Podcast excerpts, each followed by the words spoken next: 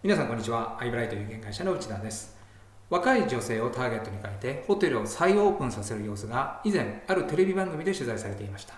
女性が満足する寝具やインテリア。女性が喜ぶ食事。女性が割引になる宿泊プラン。普通はこうするのではないでしょうか。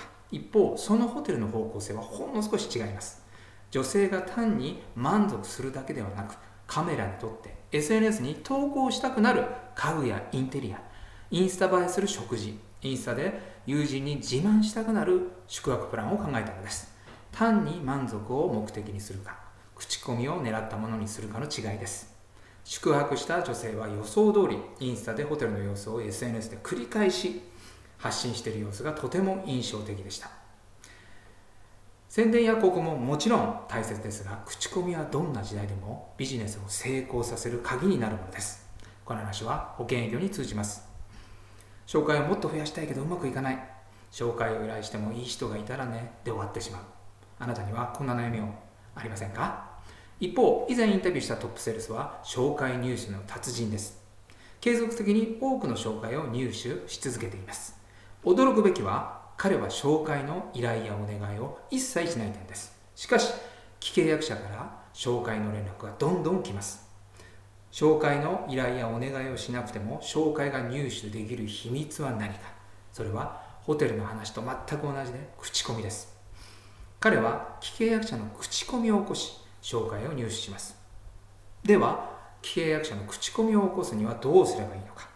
有利でお得でお客様が満足する保険を売ることは最低条件ですがそれだけでは口コミはなかなか起こりにくいものです。食事をしていると契約者がバッグの中から保険証券を取り出し俺はこんな保険に入ったんだと言って友人がそれいいね私も入りたいとなり紹介の連絡が来ることは絶対にありません。保険では口コミが起こりにくいものです。そのトップセールスの口コミを起こす武器は保険ではなく保険の背景保険の判断基準です。ここでテレビやネット広告の影響で医療保険に興味を持ったお客様に医療保険を語る場面を考えてみましょう。多くの保険営業パーソンはこの医療保険の見込み客に対して自分が考える最高の保険プランを提案して契約を預かるのが契約を預かるのが普通でしょうそして契約時に友人で同じように医療保険に興味がある方をご紹介いただけませんか？などというのが一般的ではいい人がいたらで終わってしまうケースが多いと予想できます。一方そのトップセールスのやり方は医療保険の見込み客に対していきなりおすすめの保険を売り込むのではなく背景と判断基準を語ります。医療保険の背景にあって判断基準にもなる医療制度日本の医療制度の現在そして過去未来を解説しながらどんな保険を選んだ方がいいか判断基準を伝えるのです。顧客はもちろん自分で医療保険を選べよ選べるようになります。自分で選べば当然満足度は高いですから契約時に紹介につながるケースも少なくなりありません。売られたではなく選んだと顧客が思っていただけるように背景と判断基準を解説します。その後口コミになるのは医療保険ではなく医療制度についてです。背景と判断基準が口コミの手段になるわけです。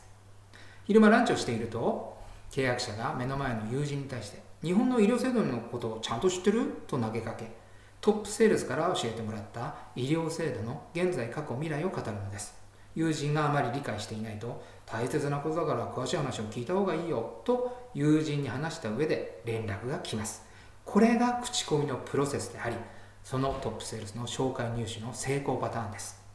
保険や保険証券自体は口コミの手段になりません。背景や判断基準が口コミになり契約につながるのです。